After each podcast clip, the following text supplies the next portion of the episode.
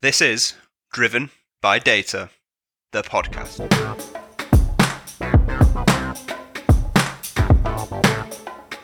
Welcome back to another episode of Driven by Data, the podcast, season two, powered by Orbition Group and hosted by me, Kyle Winterbottom. We're delighted to bring you another season of Driven by Data, the podcast, which boasts even more data analytics and AI thought leaders from across the globe. Our aim remains the same to uncover how some of the most prominent leaders within the data analytics community tackle our industry's most trending topics, told in order to share knowledge, ideas, and experience, and just as in season one, to give back to the global data and analytics community. So sit back, relax, and enjoy this episode. Welcome to Driven by Data, the podcast, season two. Today, I'm absolutely delighted to be joined by Dylan Jones, who is the founder of mydatabrand.com. So, Dylan, thank you very much for being here. It's a pleasure. Thanks for having us, Carl. No, uh, pleasure is all ours. I'm really looking forward to this. I think it's a, a topic that's very close to my heart, and I guess the the journey that I've been on from a business perspective as well. So looking forward to kind of delving into it. So I guess before we, we jump into it, Dylan, can you give us a, a brief introduction to, I guess, your background and journey to date, and I guess how you ended up um, where you are? Sure. Okay. Uh, so by trade, I'm a data consultant. Uh, originally, uh, started out in God, around about 94, something like that, 93, 94. So I've been around a while. Uh, basically, worked through the ranks as a, a, data professional, if you like. Started out in the kind of junior kind of data ranks, worked my way up uh, to uh, becoming a principal data consultancy uh, lead for various firms, eventually running my own firm. And then I guess around about 2006, 2007, I just hit this kind of brick wall in terms of finding leads. I'd, I'd, I'd moved from London, where there's lots of work, up to um, sunny, sunny Stratford upon Avon. And we, yeah, we just found there just wasn't enough business up here to kind of uh, sustain my consultancy. So around about that time, I got involved with blogging. I didn't really know what blogging was at the time. Just found a book on it, started blogging, and and I, I, found that instead of me having to go hunting every single day, you know, cold calling and cold pitching and kind of going to events and everything, um, I was just building an audience. Uh, so effectively, personal brand development, as we as we now call it, but back then it didn't really have a name. It was just blogging and writing and sharing content. So yeah, I just figured out the hard way how to pull an audience into my ideas, my content, uh, with a view to converting a small percentage of them into ongoing clients and you know, keeping the, the, family fed and clothed. Um, and, and, basically, what happened was I I just kept getting companies approaching me saying, you know, we're doing webinars, we're not getting anyone on our webinars, no one's visiting our blog. What are we doing wrong? So I ended up advising lots of firms uh, and creating content for them, content strategies, lead generation strategies uh, over the years. Started out just doing it for friends and then uh, just got bigger and bigger. Uh, so eventually pivoted from running a full blown data consultancy to teaching data consultancies and data software providers how to uh, systematically build a pipeline of leads primarily through brand building content marketing social selling all those kind of buzzwords we have now. But back then you know not a lot of people knew what they were. So yeah built systems to do those things uh, and that now makes up the bulk of my time over at my data brand. Nice nice. Such a, fascinating journey that and i guess uh, so, so many similarities to to myself now. I think you know about eighty percent of the work that we did last year comes inbound, and a lot of that is driven by the content that that we that we do. Right, um, so kind of real fascinating stuff. So I'm excited to, to kind of dig into this in terms of how you know your advice on how to help the data community, not just from an organizational perspective, but also an individual level as well. Because sure. I know that's something that you and I both kind of talk about in in kind of slightly different ways. So before we before we do that, tell us a little bit more about my data brand. You know, what do you do, who you're doing it for, with you know, type yeah. of typical customer engagement type of stuff. Yeah, sure. So I guess a typical customer that I attract will be they'll they'll read my content and they, they nearly always come to me with a question that starts with so I listened to your webinar or I listened to your, you know, I read your article or I listened to your podcast or whatever it is. Um, and they'll come to me and basically say, I, I see myself in that content. I see myself in that problem. and so they'll say things like, you know, um, our positioning is off. I, I, feel like we're not competitive. We're not. We're not differentiating ourselves, or uh, we can't communicate our value, or we just can't create content, or we struggle with selling. So it's typically some some kind of challenge around. They're, they're generally not getting enough clients. That that is the end result um, that they want to solve. But they they they they've, they've I'd say they're fairly in tune with where some of the problems are, uh, and that's typically um, the, the, products aren't packaged and positioned correctly. They're not creating enough uh, high value content, or they're really struggling to convert that, that content into sales. Hmm. Interesting. Is there a, I guess, a trend, if you want to call it that, in terms of what what you kind of see and the advice that you give it? Is it mainly around the, the products and solutions that they offer? You know, is it too broad? Is it too niche? Or is it more a case of these people just want to know what types of content that they should be speaking about and kind of how to identify an audience? Yeah, I, I mean, the, the bulk of my my target audience is data consultancy founders.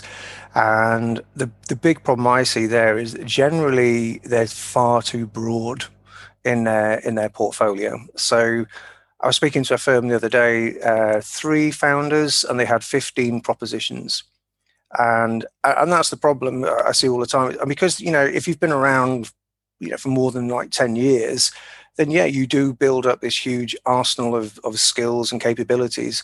And the problem is, uh, people really struggle to kind of whittle those down into into a really tight proposition.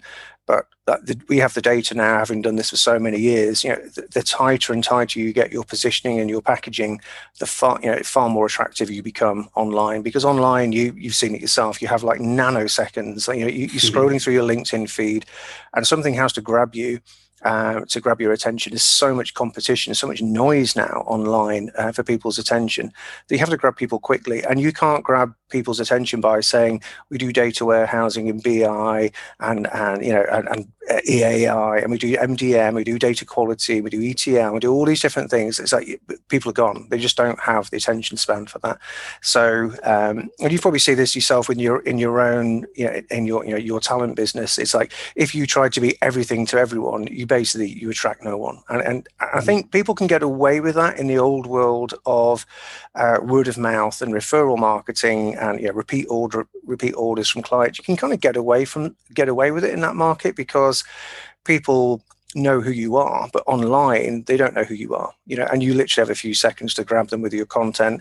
Um, and i think also people want a consistent experience you know if they were tuning into your podcast one week and then the next week you were talking about baking recipes and then the next week you're giving them fitness advice and then you were giving them holiday advice like you know where to go in the mediterranean it's like you completely confuse them. But that's essentially what so many consultancies are doing and software vendors are doing. They're hopping from topic to topic and as a result they can't build a sustained uh, momentum with their audience. Yeah, and people just don't know what they do. Mm, yeah, I mean, as you rightly pointed out, I think that's. I mean, I think that's the same across most industries, right? If you think about it, especially any industry that is thinking about identifying who that audience is and trying to position content that that kind of resonates with that audience. Um, that's certainly the the the, the case for the recruitment sector for sure. You know, and I, I speak about this a lot. You know, the recruitment sector as a whole is far too generalist. You know, everyone tries to be too many things to too many people, and ultimately just kind of you know peeves everyone off along the way. You know, you can see it all the time. We're a technology recruitment business, and I kind of think, well, what does that mean? How yeah. how many different technologies are there out there? You know, it doesn't make sense, and that's why we're kind of super niche, super focused just on data analytics, and that's uh, that's all we do. Um, so the the whole piece around building a brand, as I've mentioned, is something that I speak about a lot. And I guess, you know, I've had a lot of data leaders come to me when I've made content around this to kind of say, you know, would you be open to give me advice? And that's something that, you know, I kind of give away just for free as part of what we do, really, because I'm not an expert in that space like uh, like you are. You know, this has more been for me a self learned journey of trial and, and error, really. Um, but you know, I speak to them about the importance of it, the benefits of it, where they should focus, and all of that type of stuff. So I guess although you typically do that at an organizational level, this naturally translates right to data leadership figures at an individual level. Um, how, how how does that translate? What's the you know what what's the what's the key things? yeah, it, it's funny you should say that because I actually the approach I've taken is that yeah, although I'm working with consultancies, so yeah, mostly most of the time, let's say a data consultancy founder comes to us and says, "My business isn't generating leads. What can you know? What can I do for my business to turn?" And, and you know, we have one man bands all the way up to 150 person consultancies. Um, but the, the the kind of process I take is I still build the the, the brand around an individual as much as I can because you know, I mean, I, I talk to CDOs and uh, you know chief information officers and heads of data all the time. Many of them are really good friends of mine, and I can say without doubt, none of them get excited when they see a company profile update. They don't go, "Oh wow," you know, so that SAS or IBM or Microsoft have, have shared another post today. They don't get excited about that. They get they get excited about insights, things that they haven't learned before, things they don't know, patterns that they're missing. Uh, uh you know, valuable nuggets of wisdom that they've overlooked. You know things that can help them look like a rock star. That that's uh, fundamentally branding is basically how can you make other people look like a rock star? Um, so your idea of I, I, give it all away. And that's essentially what i teach my clients to do. Is like okay give it all away. Give away your insights. Give give away the farm. You know just just give it all away. Um, and i prefer to do that through the kind of uh, the voice of some clearly defined people within the organization. And sometimes it's like one or two founders or, you know, a couple of founders and a principal or something like that but I prefer to do it through people anyway. So for me, there's no real distinction between the, the business and the people because fundamentally, um, marketing, you know, even though we're selling from from business to business, B two B, it's still P two P, it's still person to person. You know, if you're selling to an enterprise, somebody in that enterprise has to make a decision. You know, there's there's always a champion of the deal who needs to be convinced. Um, and we've seen this be, you know, it, it always comes down to a person-to-person communication.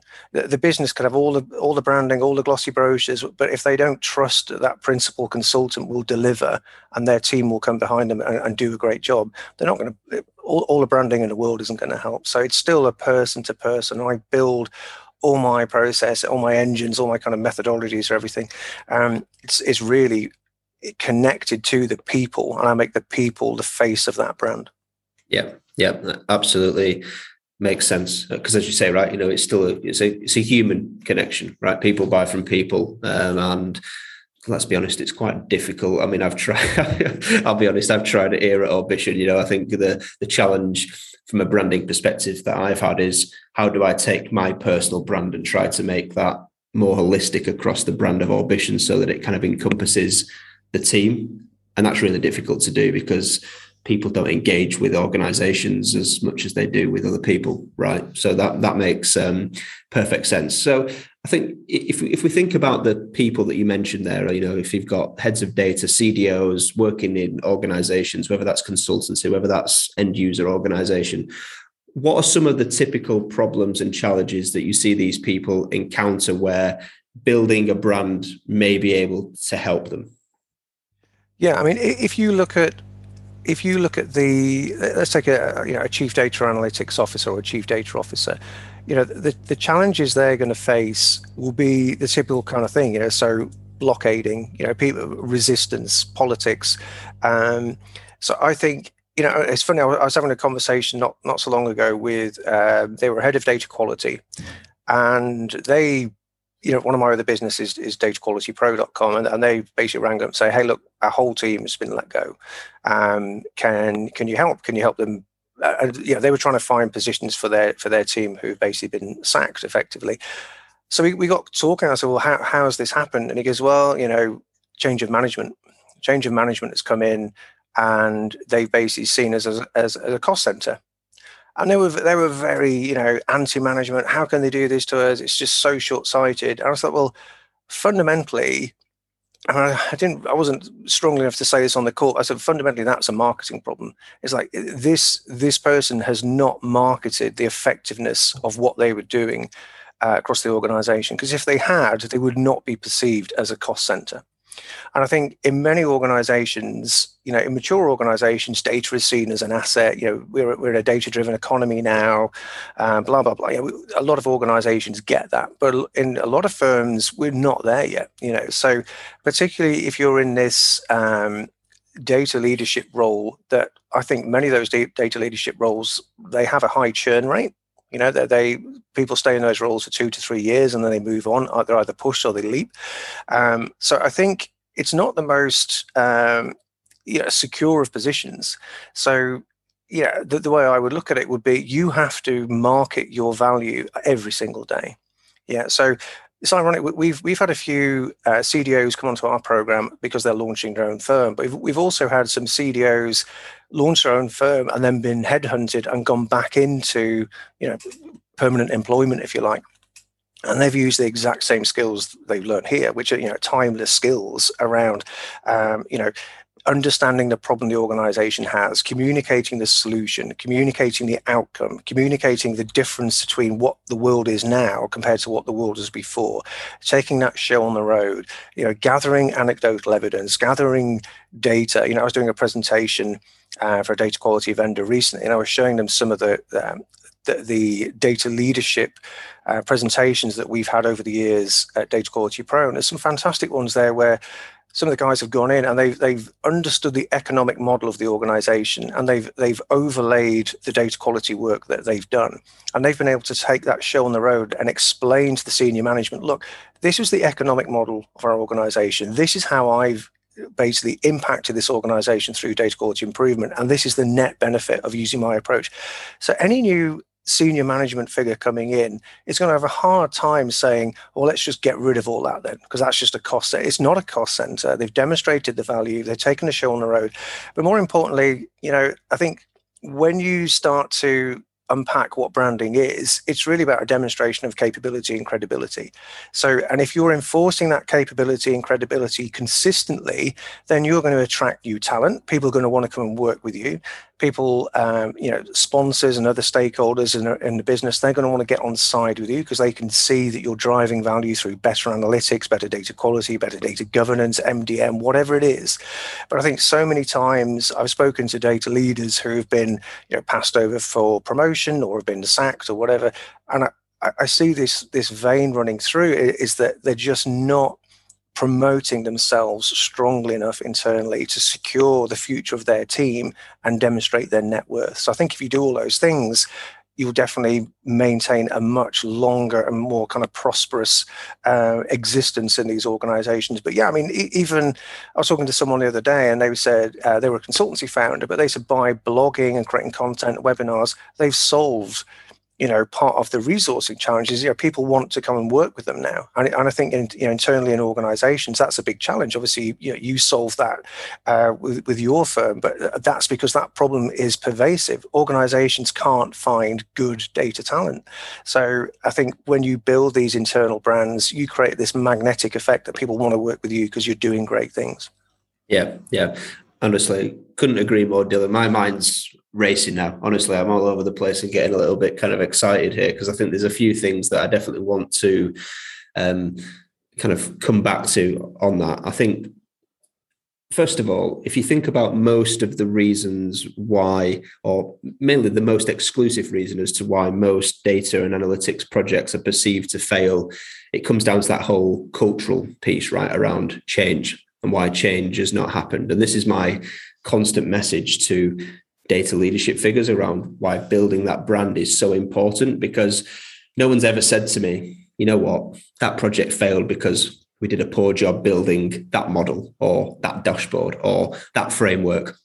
That's the stuff that we're all really good at. And, you know, let's be honest, bordering, I'm not obsessed with talking about. The bit that we struggle with in general is trying to get buy-in from stakeholders, executives, you know, the influencing piece, the kind of relating it back to what does this mean for the business on a commercial level to kind of really drive that that buy-in and, and kind of stakeholder engagement and so on and so forth. And all of that piece really for me comes down to to branding. I mean, I put a post up the other day saying, you know, data and analytics needs to learn to market itself better. And I got a varied reaction as you'd expect. And I think, you know, some people very rightly were saying, well, is there not an argument to say that data analytics has oversold its capability? And I kind of said, mm, well, from a vendor perspective, possibly, right? Because a lot of vendors have been out there and, and promised the earth. But I think the it, from an internal perspective, um, data leaders don't do this. I don't know whether they don't see it as part of their job.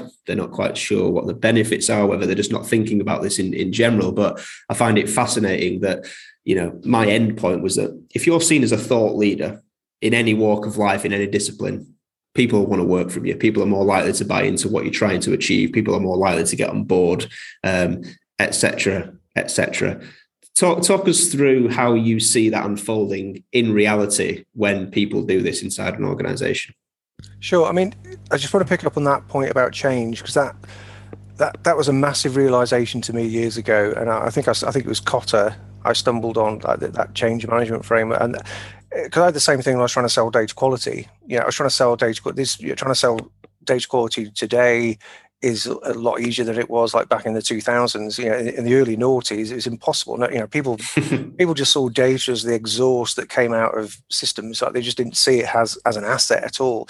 Um, so you know, the, the model I learned back then was the Kotter change model. So this whole idea of you know creating a sense of urgency, creating this guiding coalition, developing a vision, communicating the change vision, removing barriers to action. Is all these you know definitely I think people should look at that that Kotter model. That's because that that to me typifies why we should build a brand internally. You know, if you're a, if you're an internal data leader, data analytics leader, whatever, that brand building exercise is part of that whole um, cultural transformation, that cultural change, because it, it, creates a sense of urgency. People can see, okay, this is why we need to do it. Because the biggest challenge you have is basically unsettling the status quo because nobody wants to change. No, everyone is terrified of change. They're worried about how it's going to impact them. I think people are, are deep down deeply selfish. You know, I think at the, at the, end of the day, most leaders will say the same thing. It's like they're they're out for themselves first and for the organization secondly you know uh, yeah they want to do a great job but they they want to secure their position their position of leadership. So i think you definitely need to create a sense of urgency create this guiding coalition attract people to you attract people to your vision and, and communicate that and then start to remove these barriers to action and then institute the change right? But if we look at actually how you do that the pros you know the, the brand building process so the way I've looked, the way I kind of take my clients through that is I start with positioning and packaging. Okay, so I look at okay, what, how are we going to position this thing in light of everything else that's going on, right? Because we we, we have to, so if taking this from an internal data leadership point of view, you have to position it in a way that aligns with what's happening and doesn't kind of you know just hit, hit everything head on. It has to be moved swimming in the same direction. So, what are the strategic initiatives that are happening? What you know, where is the organization headed? You know, what direction is that? So your positioning has to be in alignment with that. Your packaging or you know if you're a, a data analytics officer you're in many ways you're packaging up your service in the same way that SAS, IBM, Microsoft, you know, any, any of these other kind of analytics vendors are, are, are pitching their product as well, or, or, consultancies are pitching. It's exactly the same thing. You have to have your your packaged offerings. You know, um, I was talking to consultancy the other day who've just onboarded, and they they've spun out of a data leadership role, and now they've launched their own uh, analytics company. And it was the first time going through our process that they'd actually thought about what the steps were that they actually go through. And they've been doing this for like 10 years. But by getting them to outline each step and why each step made sense uh, and why it had to be executed in that way and what the outcomes were of each step and what the benefits were, it, it's just completely transformed the way they communicate their offering. So, positioning and packaging, we start with that. Then we have this kind of big publishing um, kind of step, which is really i think it's the publishing is i get clients to really focus on story as much as possible. So we have a 6p uh, storytelling framework. Well it's, it's 10p now but this, the core 6ps are talk about the people that you've impacted uh, talk about the problem like the fundamental problem that they had. Talk about the pains that are associated with that problem. Uh, talk about why you were pulled in. Why was your team pulled in to support kind of blow your trumpet a little bit with that kind of pull stage? Outline the process you went through and then talk about the payoff in terms of the company but end on on the personal payoff Yeah, so you know, you could talk. A short case study would be, uh, you know, Bob. Bob was the uh, CFO, and the, the big problem Bob had was he had no insight on his general ledger. You know, it was his, his general ledger visibility was always three months out of date, which meant they were kind of looking in a rearview mirror, and as a result, they couldn't make um, accurate forecasting and analytics around finance.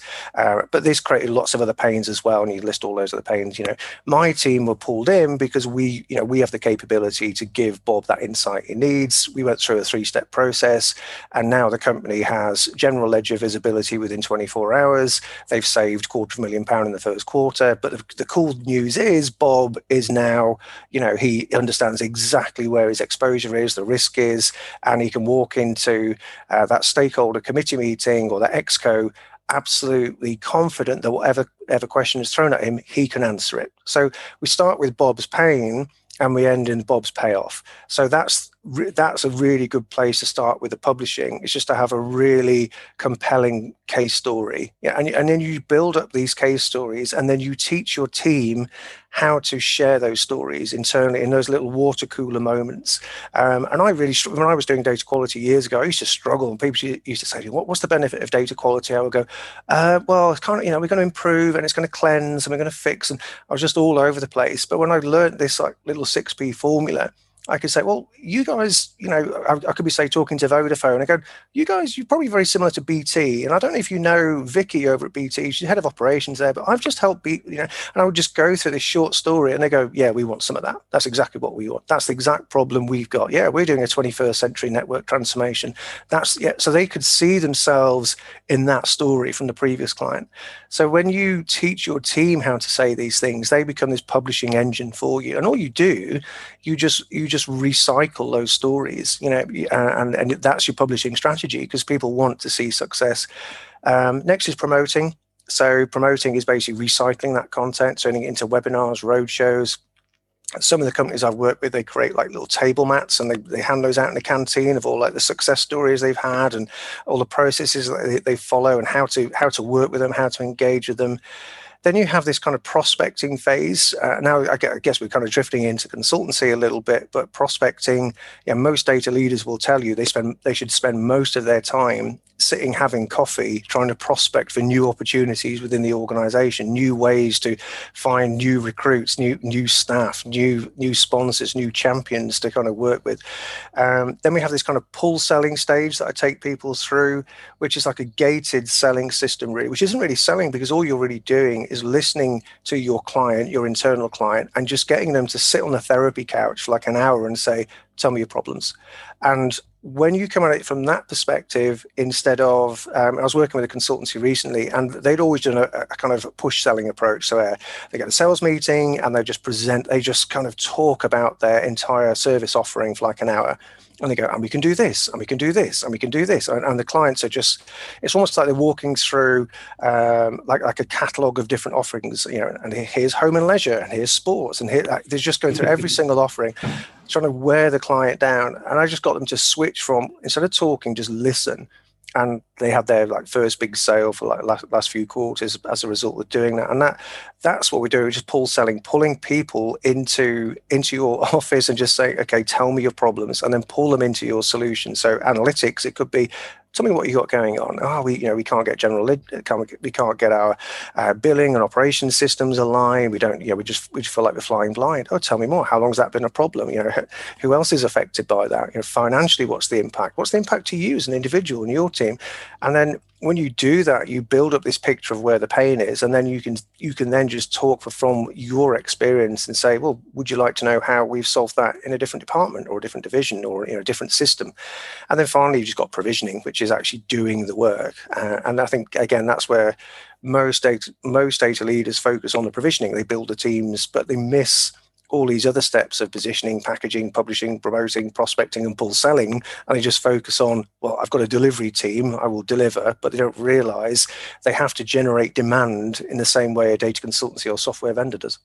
When you've articulated that way, Dylan, um, it kind of it really highlights a few things to me. And I absolutely agree, by the way. I mean, the amount of conversations that I've had with data leaders over the years that have kind of said, you know, we, we kind of operate as an internal data consultancy, you know, because they're centralized to the business and they they're trying to go out and they're frustrated by the fact that they don't have that demand. You know that they don't understand why they've not got a queue of people knocking at their door asking for their services, and they're almost really frustrated with the fact that they've almost got to go and sell. And I guess there's this, you know, quite odd stigma, I think, around, you know, data. And I've had people come on the podcast before and openly say, as a data leader, you have to be a salesperson. That's it, bottom line, period. Um, and I completely agree with that as well. But there's this stigma around what that means, and that's not my job. Yeah, and, I, I, think you're right. I, I, get I get a lot of clients coming on, coming on to you know they, they sign up for our program. They go, you know, hands up, I, I can't sell. That's why you don't need to sell. And go, what do you mean? I said, well, if you do if you do all those other steps, you don't need to sell, because because fundamentally, like building a brand is about um, essentially you know, three things: resonance, reach, and reaction. Right? It's like, that's what we're trying to create. So we're trying to we're trying to get people to resonate with our message, with our content, with, with our ideals, our values of what we're trying to create. So your content and your kind of your stories should resonate with people. You know, if, if I go into a telecoms company um, and I say, hey, look, one of the biggest challenges you have is stranded stranded equipment. Right? you've all this equipment in telephone exchanges and it's just sitting there and it's not working, but it could be, but because the data quality is bad, that equipment can't be used. I can help you switch that equipment back on and save you, you know, up to 10 million dollars or whatever a quarter. And here's how I've done it before. It's like I don't need to sell so I'm not. I'm just communicating my value of what I've done before. So it's not. I'm not having to convince. I think where people get confused is they think they have to cold pitch, cold call, and convince people. If you've done the content correctly, there is no pitching. Like say with my sales calls, I'm not a classically trained salesperson at all. I rely on my content to do all the selling, such that when people come on a sales call, they'll literally say, "Look, I've been following you for two years. I've read most of your stuff." I get it. How much does it cost, and what what are the steps involved? So literally, all I'm doing is, is just taking an order, and that's one of the biggest shifts that I see in my clients is they they finally realize ah that's where we're going wrong before because we've not been creating content and educating people when we do the cold calling thing or the cold pitching thing, or we use an agency to kind of just harangue people on LinkedIn with connecting and pitching, you're having to do all that persuasion and all that con- all that conversion in that 30 minute meeting, and that feels incredibly stressful. You know, and that's why you have long drawn out sales cycles like of 10 meetings with lots of different stakeholders. But when you create resonance through your content and you build reach within the organization, they react. It's like you don't have to act. It's like the reaction is on them because they'll come to you and saying, "Hey, you know, if this is an internal sale, they say, "Hey, look, we saw your SharePoint thing the other day about how you built that general ledger reporting framework, and you know that we want some of that." because I have no idea on how our HR performance is because uh, you know uh, nobody tells me. I get an Excel spreadsheet every four months. Like, people can figure it out when they resonate with a problem. They'll figure out that you're the guy or the, or the girl to kind of you know, solve that problem. They'll they'll figure it out for themselves. So that that's the key is resonance, reach, reaction. If you can build all those three into your content, your publishing, and everything, you don't need to really sell the selling mm-hmm. just becomes an order taking exercise to figure out what their problem is and how best to engineer your team around solving that problem. Yeah, you see me nodding vigorously here, Dylan. But uh, yeah, I mean, you know, and that's been exactly my experience. You know, I've I've been on only a couple of weeks ago. I was on a call with uh, a prospective client, and they kind of said, you know, we've been just looking at your stuff, listening to your podcast, I feel like I know you. I've never spoken to them in my life. Yeah. You know, and it's weird, it's, isn't it? You'll get at yeah. events, they'll come up to you and go, "Oh, hi," and I'm looking at. I have no idea who you are. And you go, oh, it, it's so and so, and you go, still no idea. Oh, I've subscribed to your, your your newsletter. I'm or I'm on your newsletter. I was on your webinar the other day, and to them, it's like you know, like say you, you're in their face kind of every week on their on podcast webinars and things like that. And there's again, it, nobody ever bought anything unless they they you know they know like trust need want and value that supplier.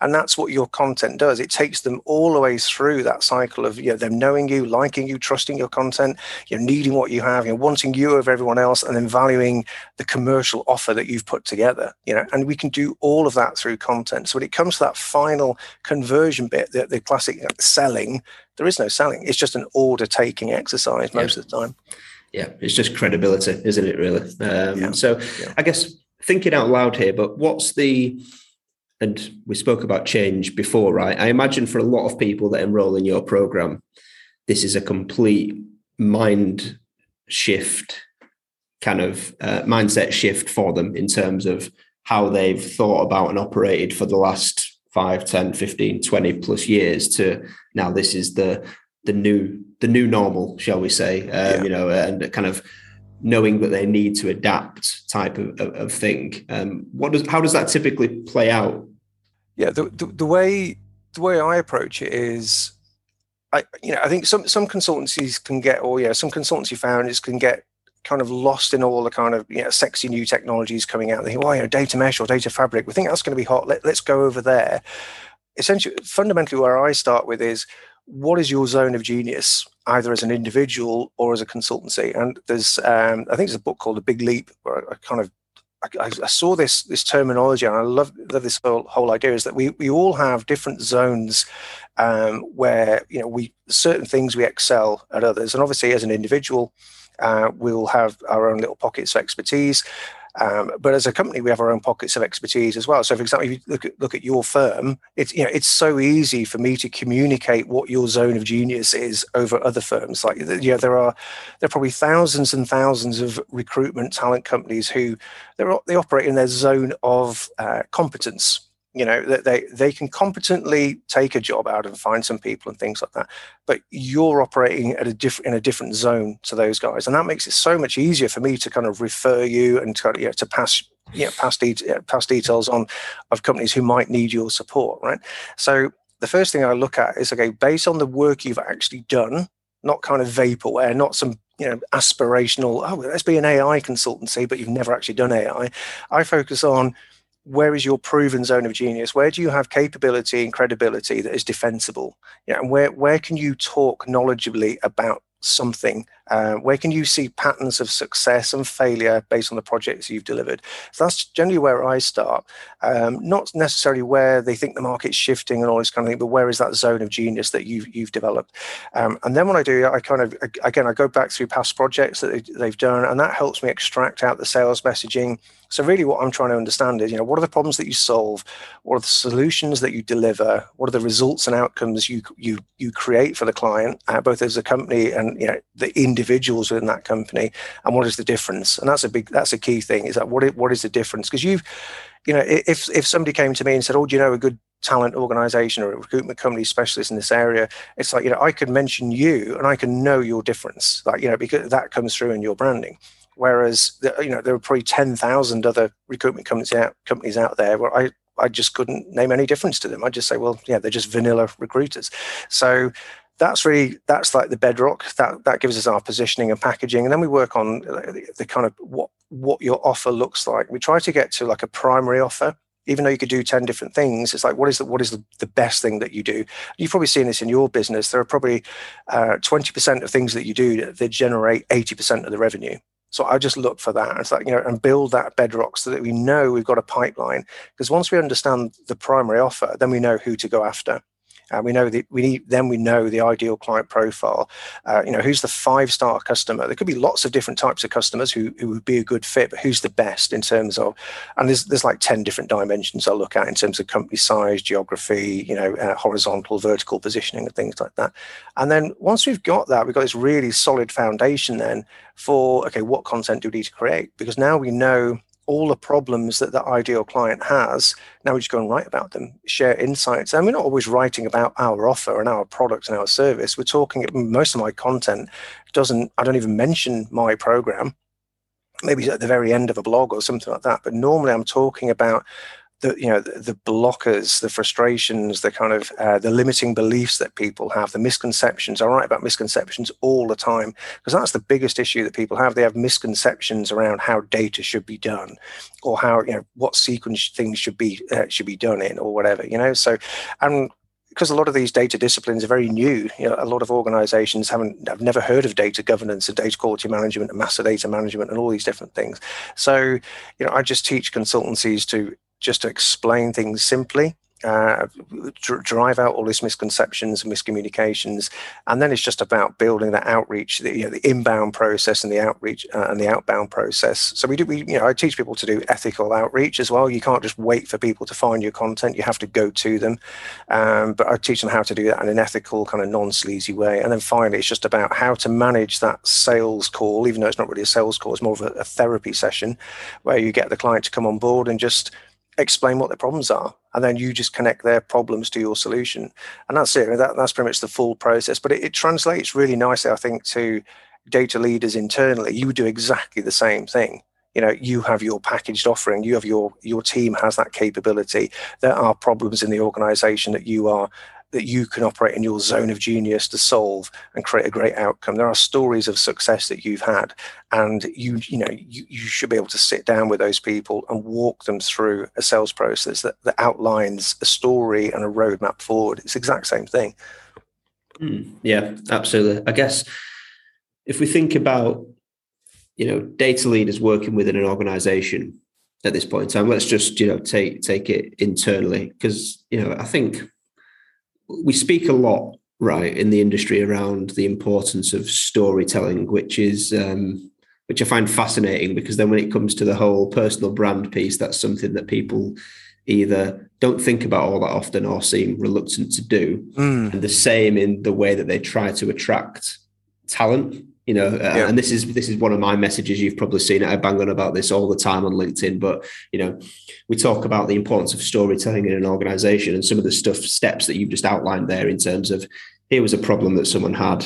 Here's the process we took to resolve it. Here's the payoff on the other side. Yeah yeah. Yet when they try to attract talent it's kind of like you must have this. And it's yeah. just a you know list of bullet points and i'm kind of saying where's the story? Like, why? Yeah. Where's the narrative around why someone should join yeah. you?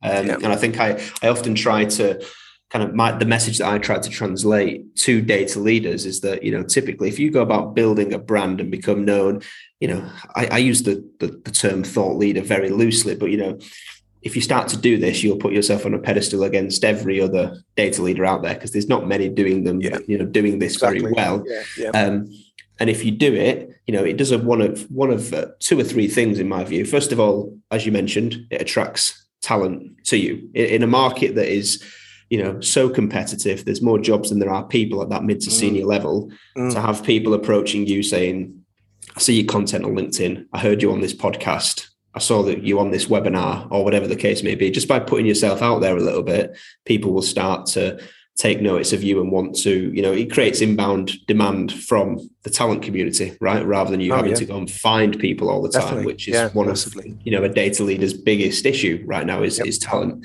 And the second thing, obviously, is the whole buy-in piece in, internally, you know, so creates demand internally for your services and therefore you're seen as an asset, et cetera, et cetera. And third thing is that it creates opportunities, both internally and externally for you. If you're seen as a thought leader, you're more likely to be approached about the next big job at the next yep. big business. Absolutely. You know, whether that's internal or whether that's external. And that's the message that I often give people. But I guess if there's people listening to this now that are thinking, okay, all this is great, you know, there's a lot of information, there's a lot of tangible actions for me to take to kind of start on this process. Just highlight what you, your advice would be to get them started on this journey you know kind of from thinking about okay who do you want your ideal client to be? What's your proposition? You know kind of just t- talk us through what you would tell these people effectively. Yeah i think uh, if, if we take this to be like an internal data leader i i think it comes back to that really understanding what your where where do you see things that others miss? Yeah, re- I think the, the, the challenge we have right now is that we're approaching content saturation and overload because you know so when I, I started blogging in 2006 2007 and it was like four of us. You could literally count us on on one hand the people who, who are blogging about data in our discipline.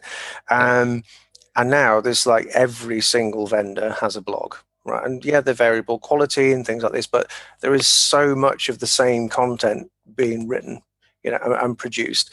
So I think it comes back to that point again of capability and credibility. Where do you have the strong as a data leader? Where do you have the strongest capability and credibility? Where do you see things that, that other people don't see? Um, where do you see like you know what are the patterns of success and failure that you've witnessed? And B, I think to your point about personality, I think data leaders need to be a lot more transparent because you know I, have I've worked on both sides, you know, as a consultant and also for, for the organizations as well.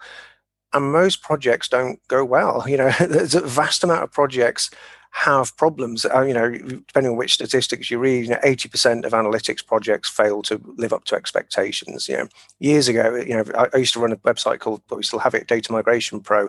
And years ago, you know, 80% of migrations used to fail. Now, and that's that's come down a little bit. That the performance is better now. But it's fair to say most data projects, people have some level of dis- disillusionment about the outcome, right? So it's like where as a data leader, where can you see things in why these projects are going wrong or where, why they're why they're succeeding, and really kind of step into that and be open and transparent. You know, and I think that's the key is is to almost have like a unique voice, right? Look around you, look at what everyone else is talking about, and, and see because it essentially goes back to positioning it's like you have to position yourself within this noise that's going on because otherwise you're just going to be another person with a um, you know a kind of you know like this another data podcast or another data blog or another data channel. It's like we've got too many now and i think we're at that point of overload where it's um it, it's getting much harder for for people to kind of stand out and differentiate. So i think that's the first thing i would say is just think like a consultancy and think about where where do i sit in that pool uh, of all of these other CDOs and data analytics leaders or whatever, where do I sit? Where where do I have intuition that is unique and different to these people? You know, what, what is my brand? And that that's really what brand is. Is you know, you look at Red Bull. Red Bull is basically a fizzy drink, and yet they have this clearly defined brand. Um, and it's you know, it, it's how have they done that? Well, they they focus on extreme sports you know they, they focus on extreme skating extreme surfing and all this kind of stuff. It's like you see them as the extreme drink right? So it's like they've carved out that brand. So you have to carve out your unique position. And you do that through looking at your capability where's strongest capability credibility you know where's my zone of genius? And that's a very much and that helps to speak to someone. I think sometimes because quite often you can't see, you can't read the label on the bottle from the inside. You just can't see it yourself. So people just fall back to talking about generally about data. Um, so get away from that. I think that that's a key point. Um, yeah, and I think also just think about what you want to, you know, what do you want to achieve within your career. Uh, I think so many times people are not really clear. They just think, I'm just going to go on to the next job. um, but I think when you build that platform, it opens up so many opportunities for you. You know, like I say, within 12 months of me blogging, I was like keynoting, I was being paid to keynote, I was being, you know, paid to travel, to speak at events. I was making more from actually writing about content than I was actually doing consultancy. I got to uh, co-author a book, you know, and that was within a very short period of time, really. Um, so I think that that's another thing. Is like you know building a platform just gives you all these opportunities um and but yeah i think just create just write content. Just, you know i know a lot of people talk about uh, publishing through podcasts and videos and everything but the, the, the art of just sitting down and writing down your ideas and your thoughts it will be horrible at first but just spend like you know six months just working on your craft of just sharing what you learn because that's what i found with it. I didn't really realize how much i knew or didn't know until i sat down and actually wrote it down. And i think there's a big misconception now that people think of branding as um, i think we've gone a little bit too far down the whole kind of gloss kind of element of it. It's you know it's all it's all glossy and it's kind of it's sharing stuff and everything. It's like no, it, fundamentally, if you don't have capability and credibility, you don't have a brand. You know, it, it all goes back to the kind of celebrity Big Brother. You know, I remember Dennis Rodman walking into Celebrity Big Brother and he goes, "You got none of you have actually done anything." And you know, here's Dennis Rodman, like one of the world's greatest basketball players, and he stood out because because he had capability and credibility. All the others were there because they were just celebrities for celebrity's sake. So I think that's really key: is figure out what you are exceptional at and really start to write that down and share so much that it actually hurts. Because it's so much you actually feel like I'm giving away all my best secrets or I'm giving away the farm. If you do that, the, the kind of the opportunities will just accelerate exponentially from my own experience. Mm. Yeah. Do you find that the data leaders that come onto your program really struggle with getting to grips with just writing and kind of putting themselves out there because I think that's the thing that I've noticed. You know, I've tried to, I say tried, I've you know trained lots of people in recruitment and talent to kind of try to emulate some of the stuff that the, the way I do things, and that's that's one of the biggest obstacles. Is you know they're kind of like, where do I start? I don't know what to write about, and I'm kind of like, look, all of your content is already in your head. It's already things that you know from experiences, from challenges, from problems that you've solved. You're just overthinking it. Is that the same kind of thing yeah, that you get? much. Yeah, I mean, we we created loads and loads of content templates and content like avatars, we call them, to, to help them extract that knowledge in, in structured frameworks. So we found we've had to do that in order to kind of act as a crutch for some people because they, they, you're absolutely right. The ideas are there you, you, know you don't get to do this you know you don't get to be to run a consultancy for 15 years or whatever and not know uh, or to be a data leader for that length of time and not pick up lots of great insights um, but yeah some people feel like you know I was talking to one consultancy founder the other day. He said, "Well, you know, I, I thought all articles should be like 500 words and no more." So there's a lot of misconception around what content should be. Um, so yeah, we have frameworks and everything to help them, but fundamentally, you know, I get them to start by looking at the case stories because that's where the gold is. It's like those are the you know those are the real insights. They're not you know they're not philosophizing on anything. They're not coming up with theories or why you know it's like that actually happened. You know, this was the problem, this was the obstacle, this was the agitation for the client, this is how we solved it, and this was the outcome. Um, and that's the way I approach it. Yeah, but yeah, I mean, I, I, as a rule of thumb, I find the clients of ours that share the most, they generate the most leads. I mean, I've got one client I was talking to the other day. Um, struggled initially to create content. Yeah, English wasn't the first language and everything, um, helped her through that process. And now she's generating like five or six sales calls every single week, week in, week out. But she produces a long form article every single week of a really high quality. Um, and then we have you know, other much bigger firms, and they, you know, they, they struggle to produce an article like that once a month, you know, and that shows they don't get as many leads as she does. She's a one person company, she gets loads of leads, other companies get less. Um, but yeah, the, the, more content you produce, and, and, the deeper you go into it, I mean, she literally shares everything, you know, all her approach, ideas, everything. But like, you know, she she's fully booked. Uh, consultancy is growing like crazy, so that's that's the best advice. Is just you know, and some consultancies are very skeptical about sharing their IP, and I understand that. But most frameworks and things like that I've seen that they're all regurgitated, they're all the same. It no, there's nothing new under the sun really. Um, but it's those experiences and those those events and how you deal with those events eh, that's what you want to share because other other you know internal founders and uh, internal uh, champions they want to avoid those same mistakes you know, they, they, can see those those freight train disasters coming straight to them they want to avoid them so yeah the more you share the, the faster your business will grow and the faster you're if you're looking at data leadership internally, the faster your um, your kind of gravitas and impact will be felt within that organization as well. Yeah, yeah, absolutely makes sense. I, th- I think if I if I think about most data leaders that I know and speak to, if they're not already at the CDAO level, um, I'd say 90% of them have got aspirations to, to get there. You know, that's where they yeah. see their next step. And I often ask them, I say, okay, well, how, how do you differentiate yourself? It's, you know, there's there's something stupid like, you know, let's say 300 CDO roles in the UK, and there hmm. are 20,000 data leaders. you know, yeah. the math the math doesn't add up. So how, how do you differentiate yourself in such a crowded marketplace if that's genuinely what you want to do? And I think a lot of them just don't. You know, they just probably just don't think about this stuff. They they certainly have the ability, of course, as your program yeah. proves. And, I think you don't underestimate the power of publishing. You know, I'm, I'm getting on the radar of some of these organizations. And uh, we had a client very early on when we first launched the program a few years ago, um, and they they were kind of in a principal consultant role and the MDM role, and they just I just taught them the methods. They went through it, um, and they were just so passionate about their topic. They were just publishing all the time.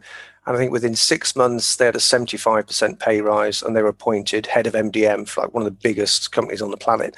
And they said, yeah, it's like, it was night and day. He said, like, literally, they weren't getting any calls from recruiters. No, they just, they just didn't exist, as they said it. You know, six months earlier, they didn't exist. And then basically, just they created this breadcrumb trail of expertise.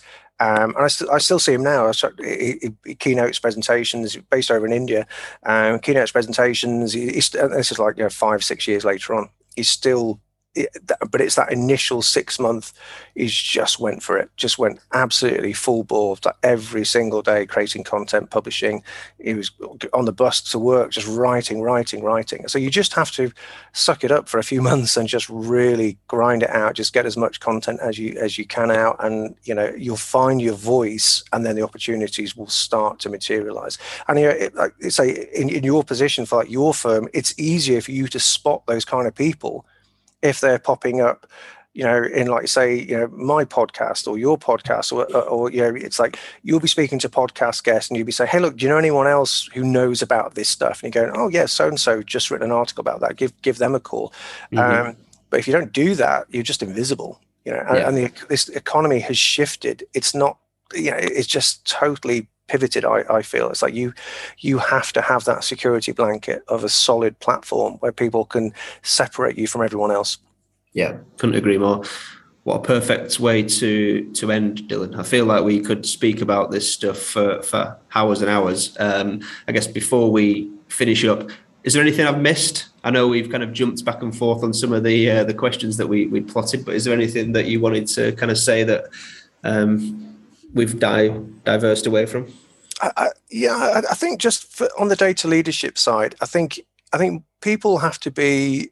I think they have to show their vulnerability a bit more. I think they have to. I think they have to get in touch with the fact that it's okay to admit that you screwed things up or you you would have done things differently.